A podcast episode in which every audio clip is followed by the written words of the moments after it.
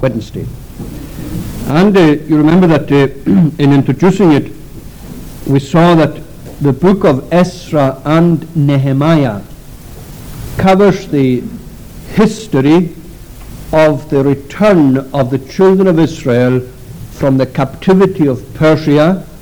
By the time that they returned, Babylon had been overthrown by Persia. Covers the return of the Jews from Persia to Judah, to Jerusalem. And uh, that return was in three stages. The first stage, the 30 or 40 odd thousand who returned as a result of Cyrus's edict, predicted long, long before that by the prophet Isaiah. Uh, that return is in the first six chapters of this book, and I hope to cover that period tonight.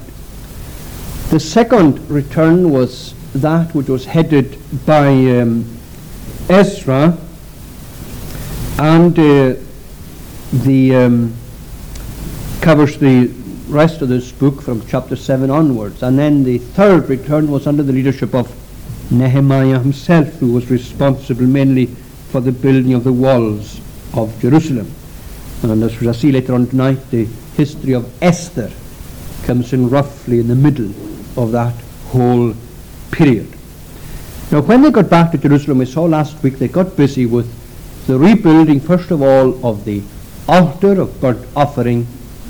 And when they built that altar, they then kept the feast of tabernacles. And we saw that uh, this is, must always be the um, emphasis that you begin from the inside. The, the, the altar was at the very heart of the religion of the Jews.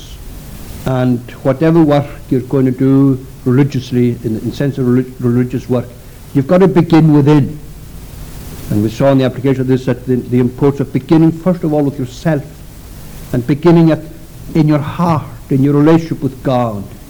Because once you put that right, then everything else will sort itself out. And everything must come from the inside out, as it were. And uh, the, remember the force of this application that it may apply to every single one of us. I'm sure it does in one way or another.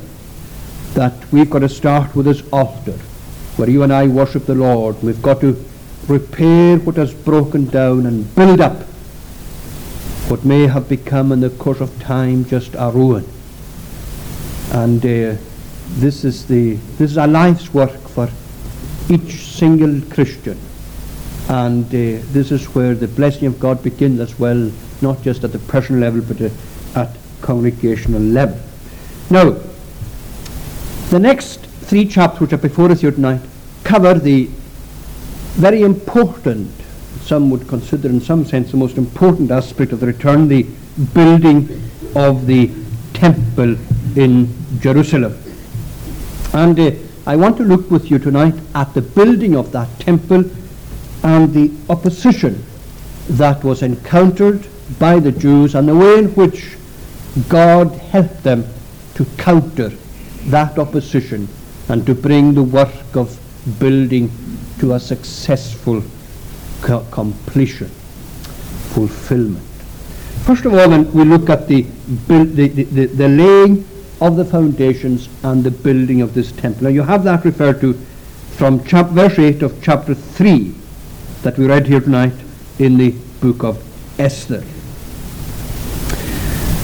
And uh, the interesting thing about the laying of the foundations was that the day in which the foundation of the temple were, was laid, the day in which the foundations were laid, the people read here in verse 11, sang together. All the people shouted that great joy because the foundation of the house of the Lord was laid. But many who were ancient men that had seen the first house when the foundation of this house was laid before their eyes wept with a loud voice, and many shouted aloud for joy, so that the people could not discern the noise of the shout of joy from the noise of the weeping of the people. For the people shouted with a loud shout, and the noise was heard afar off. Now these verses tell us that there was a mixed reaction amongst the people to this work. A mixed reaction.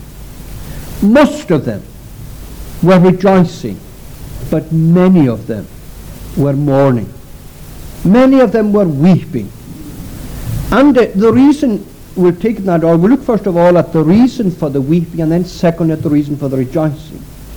The reason for the weeping was that the foundations of this temple indicated that was, it was to be far removed from the splendor and the magnificence of the temple which Nebuchadnezzar had left in ruins 50 to 60 years prior to this. Many remembered the splendor of Solomon's temple. And no doubt they knew the history of that temple, the way in which David had prepared for years, spent no effort, gathered the best materials for the temple. And they had recourse to the, um, to the expertise of the best craftsmen in the land and then handed over the building of this temple, the responsibility of it, to his son Solomon. And you know that in the course of time the temple was built and became a magnificent a structure built for the glory of God, to the honor and to the praise of his name, and for the purpose of worship in Jerusalem. Now, many people knew the history and many of them who were in present that day remembered the building. But of course, things were very different now. This was a comparatively small and insignificant building, at least was going to be, compared with the previous one. And their thoughts gave place to a sense of depression and doubt and certainly disappointment. And there are times when this is very evident in the Christian church. I suppose it's true of every age, almost, of the Christian church. I know that it's true even in our own setup here in Stornoway and more generally in the island of Lewis. We have reason to thank God that He is still spiritually building His church. There are still people being converted. But in comparison with the glory days of the past, things are, as it were, almost meager. There is little of the glory and the wonder and the sheer enthusiasm that gripped a people in the 20s and the 30s and even in the 40s and the early 50s in this island. And uh, that is why in many gatherings you have people who will speak about the wonderful days in Carloway and in Ness and in South Lochs and on the west side and in Point. They will speak about the number of people used to attend the services. Speak about days when churches were full, packed in the country areas. when uh, at communion time there were overflow services in almost every area. They'll speak about the caliber of the Christian of the day and the depth and the penetrating power of the preaching of past ages. And it's, it's almost a part of human nature. It's inevitable that people make comparisons. The past with the present and the present doesn't come out very well. And that is why in the midst perhaps of rejoicing, such as we have ourselves from time to time in other places where the gospel is being blessed, the voice of rejoicing is tinged at the same time and mixed with this voice of the yearning for the past, recollecting better days and better people and better preaching, remembering the good old days. And people have just cause, in many cases, to make these comparisons. But the trouble with comparisons is that they do tend to depress you.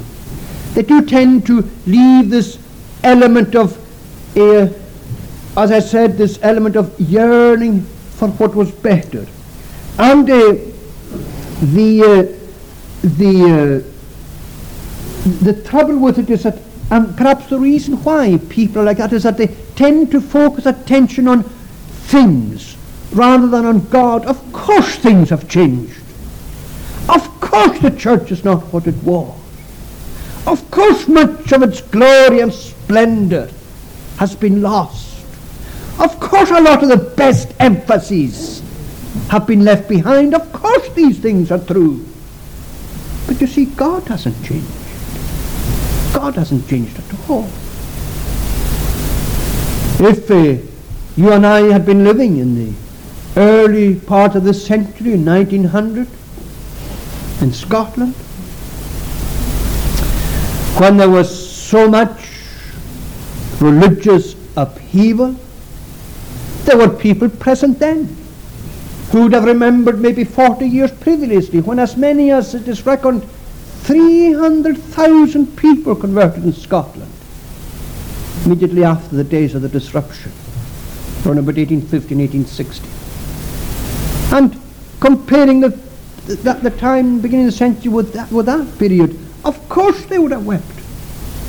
But you see, God hadn't changed, and this is what you and I have to remember. In the midst of all that makes us maybe sad, God hasn't changed at all. And isn't it significant that uh, in every age you, you, you tend, as I said, to have this spirit, this attitude. I remember myself in, in, uh, when I was converted in Glasgow, at a time of great spiritual blessing in that city, certainly in our church's circles. Tremendous movement in many congregations. There are lots of young people converted at the time. And uh, as young converts are, we were full of the joys of, of, of, of religion, of, of this newfound, uh, newfound uh, Saviour and zeal in his name and for his sake. And I well remember an old lady there, a good old Christian, speaking about, ah, if you only knew what we had ourselves. And she was speaking about a particular place in, in Lewis where there had been a wonderful revival in the 30s. Now that was true, but for us, you see, it was just as wonderful as it had been for her in the 30s. And this is something that we tend to forget, you see, when people find the Lord in our day. And we tend to feel that things today aren't what they were then. Yes, but for the people who find the Lord, things are just as wonderful as it was for us. And it's natural. We can understand then why the voice of joy was mixed with the sound of weeping. There was rejoicing. There were many who uh, were taken up now with the newness of their involvement, who were caught up in the wonder of being delivered from Babylon, who were caught up in the thrill of being a part of this wonderful work of building the temple. It may not have been like the past, but it was still the work of the Lord. After all the barrenness and the desolation of captivity, they were stirred up to build, and so it may be for you here tonight. Newly come to the faith and to the things of God, and, and you found interest in the Bible and the gospel, in conversion, in religion, in the church. The past is gone, the barrenness has been left behind, and one can well understand how you can be so full of wonder and praise and joy, while perhaps others may be thinking of the joy that they had 20, 30, 40, 50 years ago, and probably concluding that things today aren't as good as they were then. That may be so. But let's always remember that you have these two elements always together in the work of the Lord. And then the second thing that you have here is the opposition that arose in verse in chapter 4. The adversaries of Judah and Benjamin heard that the children of captivity built the temple unto the Lord God of Israel. And they came to Zerubbabel unto the chief of the father and said unto them, Let us build with you, for we seek your God as ye do. And we do sacrifice unto him as well. But Jerusalem, but Zerubbabel and Joshua and the rest of the chief of the fathers of Israel said unto them, Ye have nothing to do with us to build an house to our God, but we ourselves together will build unto the Lord God of Israel, as King Cyrus the king of Persia hath commanded us. Then the people of that land weakened the hands of the people of Judah, and troubled them in building, and hired counselors against them and so on. And the whole of this chapter tells us what they did. They wrote a letter to Artaxerxes and uh, they requested that uh, he stopped this work. And they accused the Jews uh, here of uh, being uh, seditious and accused them of being enemies of Persia and accused them of plotting against Persia as they had plotted against many people in the past. And in the interest of, it would be in the interest of Persia to stop this work.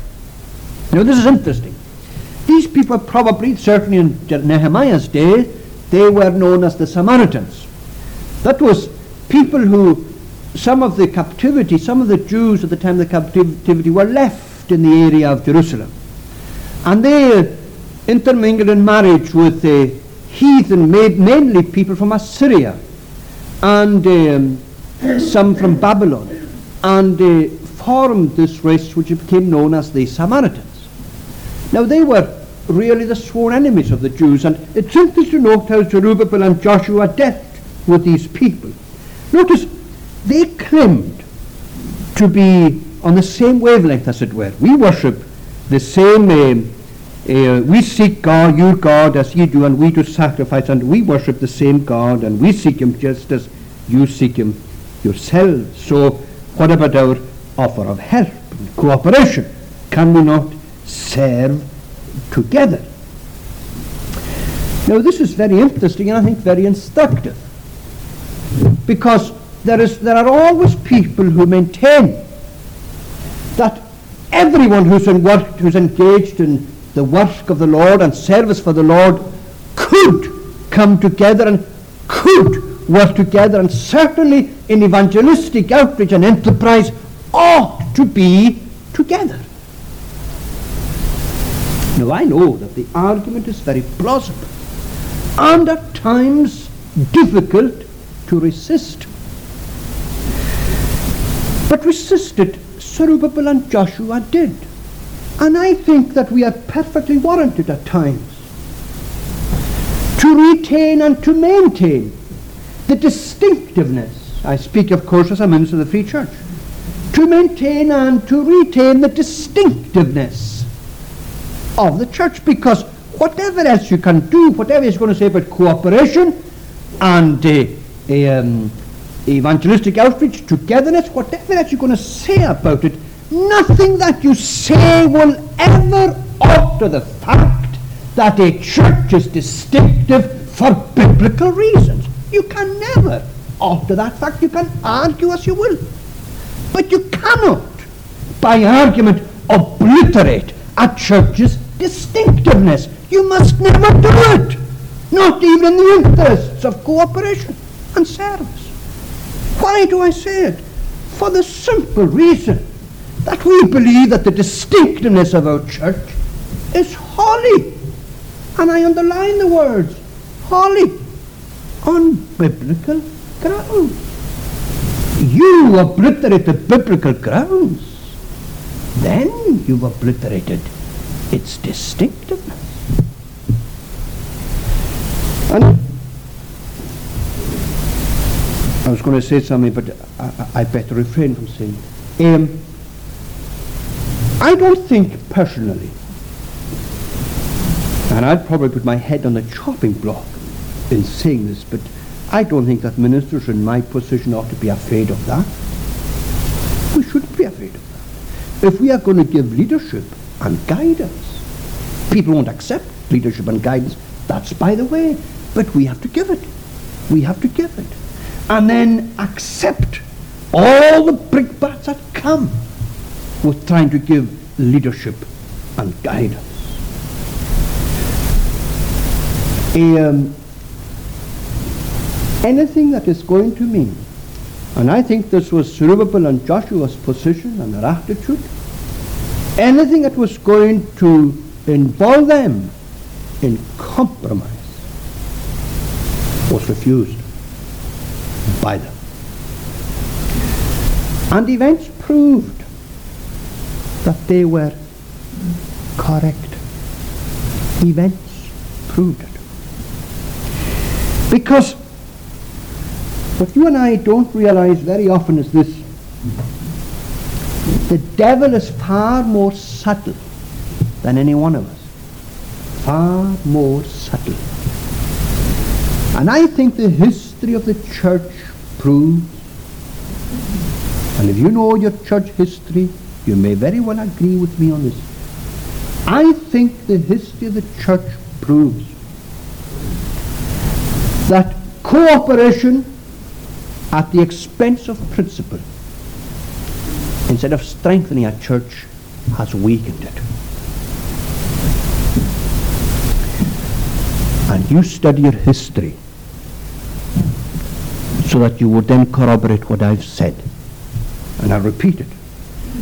I think that cooperation at the expense of principle weakens instead of strengthens a movement. And this is what happened with this opposition. Had they taken them on board, as it were, they would have had with themselves people who weren't really on the same wavelength at all. They thought they were, but they proved that they weren't. And so this opposition was uh, was um, awakened against the Jews. And opposition always has the same effect on people. At the, ten, at the end of the day, the, the sheer force of it tends to weaken people in the resolve, and it tends to discourage people. It makes you look to circumstances. You know, there are some people who think that it's easy to oppose things. It's easy to stand up against this and the next thing. But it isn't, you know. It isn't easy at all to do it. And when people begin to malign you and vilify you and misrepresent you and slander you, that gets through. That gets through. And then you begin to, to look to the opposition itself rather than to look to God. This is what happened to the Jews. We read here in verse 4. The people of the land weakened the hands of these people and they troubled them in a building. And this is how the devil works. He tries to weaken people and very often he works behind the scenes. Verse 5, they hired counselors to oppose him. You see, you and I don't know half of what's going on behind our back as was a church. In the same way as we don't know half what's going on inside the church. We don't know who may be weakening our hands in the service and the cause of the Lord. We just don't know at times how the devil is working and who the devil may be employing without your knowledge. And the opposition goes on and on and on and on. You know, I feel that the devil sometimes seems to have far more staying power than we have.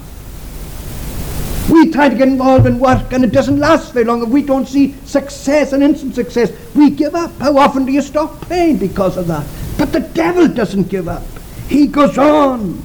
And we read here that they hired counsel against frustrated purpose, verse 5, all the days of Cyrus, even to the end of the reign of Darius, king of Persia, during the period of four reigns in Persia.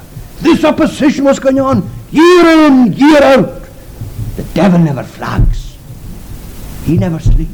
He doesn't give up. He goes on. And he'll always have willing helpers. He'll always find counselors to help him in his work. And he'll always slander the Christian church. They not let it be known of the king that these Jews are building the rebellious and the bad city They've set up the walls that are of a lie. They haven't set up the walls at all. They've joined the foundation of the temple, oh yes. Be it known now unto the king that if this city be built, and the walls set up again, then they will not pay toll, tribute, custom, and so thou shalt endamage the revenue of the kings. Look at that. Blatant lies. But the devil isn't worried about the truth. If he'll use the lie, he'll use it. He was a father of lies, was always a father of lies and always will be the father of lies. And so it is that the church is misrepresented very often by the devil at many levels. And he has his own mouthpieces in many circles today, on the media, education circles, within the church itself. The church is doing this and the church is doing that. The church is repressive. The church is browbeating people into submission. The church is indoctrinating its people And the very people who accuse the church of doing that are the worst indoctrinator of all. But it suits their purpose, you see, to accuse someone else of doing what they're doing. And very often they'll hide behind the facade of that accusation. This is how the opposition goes on. This is how the church is maligned. I knew, as we've been seeing in, in Ecclesiastes, there's nothing under the sun. For someone to stand up and say of the Reformed Christian churches, including the Free Church, it's opposed to this, that, the next thing. It's holding people back. It's holding progress back. It's holding the life of people. That's nothing new. They've been saying that for hundreds and hundreds and hundreds of years. And they always will. It's inevitable that the church will have opposition. And notice something else. Especially if the work of the gospel is prospering. You watch this. Whenever you see the gospel working powerfully, efficaciously in the conversion of souls, as sure as the sun's in the heavens, you're going to have opposition. The devil is going to use people to attack the church. Do you not think that the devil is operating in Lewis today? Because the gospel has been blessed in the past 10, 15 years and more? Of course he is. Who's behind all these attempts at designating the Lord's Day? Think it's men? No. The devil is behind it. Using men, these Jews that don't realize it. They're in his hand. And he's using them. Because this is one of the great bulwarks of the church. That's only one aspect of the opposition. And very often the opposition is successful, as it was here. Artaxerxes, we read here in chapter uh, in this chapter, got the letter and decided, well, this work is going to stop, so he sent a command, stop that work. So the work came to a standstill. For five years, for 16 years, this work came to a standstill. Now we look at God's way of counting this work, and this has gone on far longer already than I thought it would, this address. So, just in a, in, in a word, how did God counter this opposition? Well, chapter 5 tells us. Then the prophets Haggai and the prophet the prophets Haggai and Zechariah prophesied unto the Jews that were in Judah and Jerusalem in the name of the God of Israel, even unto them. And I'll read myself for you just the opening verses of these two prophecies, just to set them in their historical context. You can read them, as I said, when you get home. Chapter 1 of Haggai, in the second year of Darius the king, in the sixth month, in the first day of the month, came the word of the Lord by Haggai the prophet unto Zerubbabel and unto the son of Shealtiel. Thus speaketh the Lord of hosts. And similarly, the beginning of the prophecy of Zechariah, in the eighth month, in the second year of Darius, came the word of the Lord unto Zechariah. Now here we have an account of God's way of countering the opposition. As I said, for 15 years, the work of temple rebuilding was discontinued. And then God did something wonderful. He raised up in Jerusalem two prophets, Haggai and Zechariah. So that through them, um, Zerubbabel, the ecclesiastical leader, and Joshua, the high priest, would in turn be encouraged so that they themselves would move the people to resume the work. And that's exactly what happened the work was taken up again. Now, here you have an account of the effectiveness of the Word of God. And we know from Haggai, and this is what you'll, this would have been interesting if we had read these chapters and if we had time to go into this in greater depth. You will discover that during these 16 years, the people fell into a spirit of discouragement and apathy and neglect about the things of God. Stones and rubbish lay for years round this temple. A ruin. Now what happened in their own country? Well, they were passing through times of fearful depression, economic and political depression. There was national depression. The economy was an all-time low. The crops were failing. And why?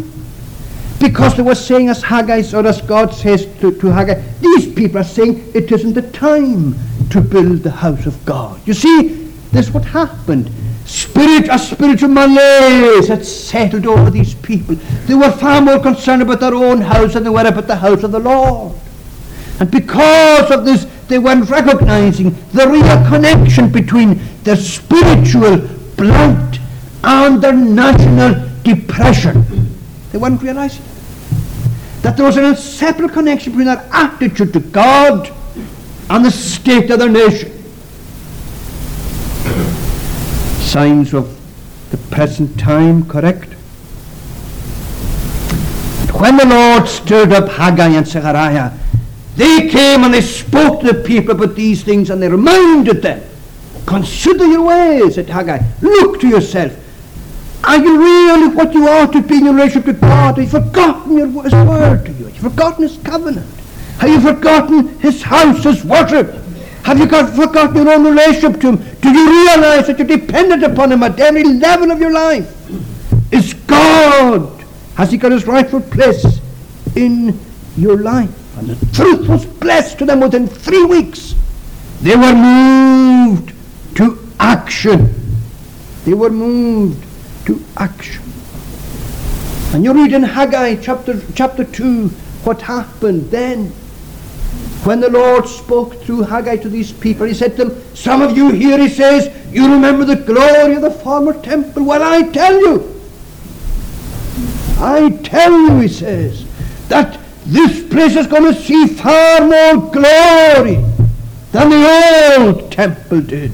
A reference to the coming of the Messiah to that very place that they were then in the process of rebuilding.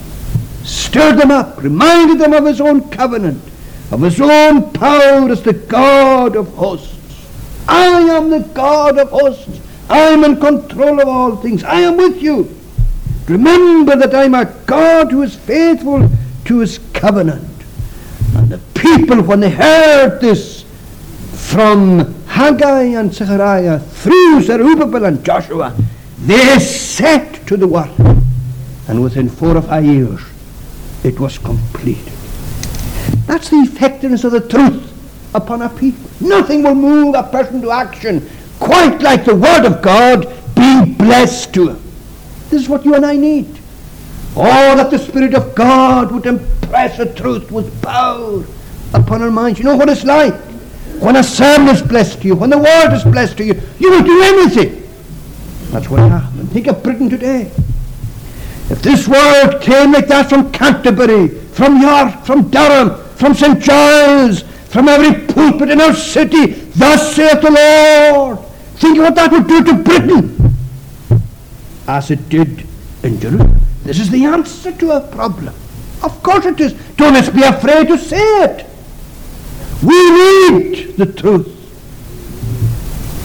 Wherever you find uh, the, wherever you find the church strong, this is its strength. As God said through Zechariah at the very same time, not by might, not by power, but by my spirit, saith the Lord. That's how he countered the opposition. Through the word being blessed. Paul said exactly the same thing in his day. You Greeks, you're looking for wisdom. You Jews, you're looking for miracles. We've nothing for you but one thing we preach Christ crucified. Christ crucified. This is what our nation needs. This is what the town needs. This is what you and I need. And that will move us then to action in other areas of our lives, areas of responsibility. Now then notice this in conclusion. Even though God used these means and used them with wonderful efficacy, there was still this inevitable, devilish opposition to God. At the same time, as God began to work, came to them Tatnai, governor on this side of the river, and Shethar, Bosnai, and their companions, and said, who's commanded you to build this house and to make up this wall? So, they did the same thing as their companions years before. They wrote a letter to Darius. Of course, in this case, Darius searched through the records of the country and discovered that Cyrus had made a decree and given them a grant of money to build the house. And in no way was he going to stop the work. He wasn't a Christian, but he acted on Christian principles, more than Artaxerxes had done. Why Darius should have done this and Artaxerxes shouldn't have done the same thing 16 years before that, we don't know. We don't know, except that God, we've got to accept this, that God was at work. But the one point I want to make with here is this, notice this same opposition again. Stop the work, stop the work. Ruin what's going on. This is what the devil is trying to do. He'll try to stop the progress of the gospel in your life. If it's been blessed to you or blessed to you recently, be sure of this, you're going to meet opposition We haven't met it already. He's going to try and spoil it all, make it our ruin.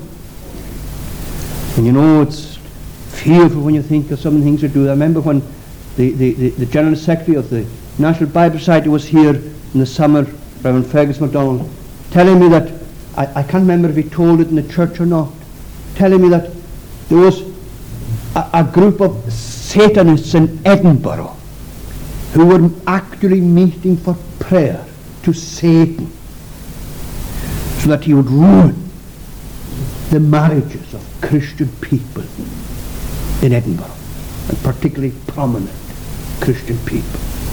You and I don't realize the extent to which Satan will go in the interest of his cause to destroy the cause of Christ. And that is why you have Zechariah chapter 3, where you have a picture of the high priest Joshua standing before the high priest and Satan at his right hand to resist him. That was typical of the day.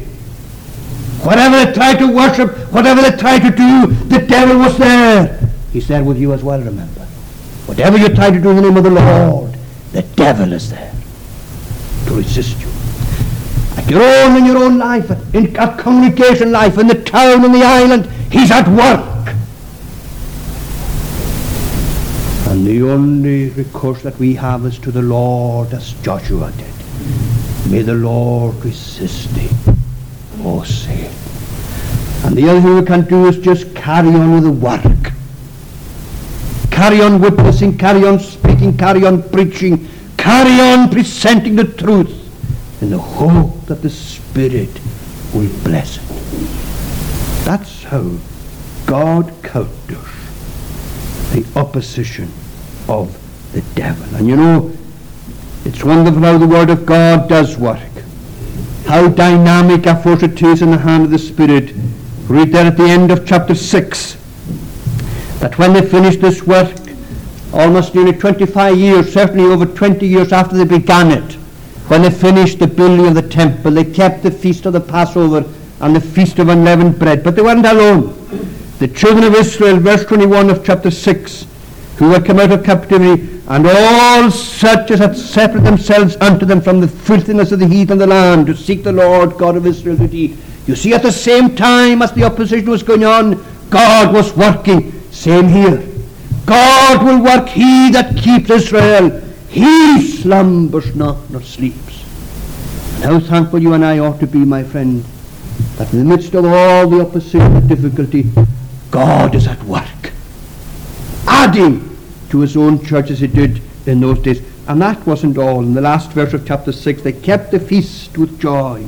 For the Lord had made them joyful. And isn't this wonderful? He had even turned the heart of the king of Assyria unto them to strengthen their hands in the work of the house of God. Are you reminded of the text? Is anything too hard for the Lord?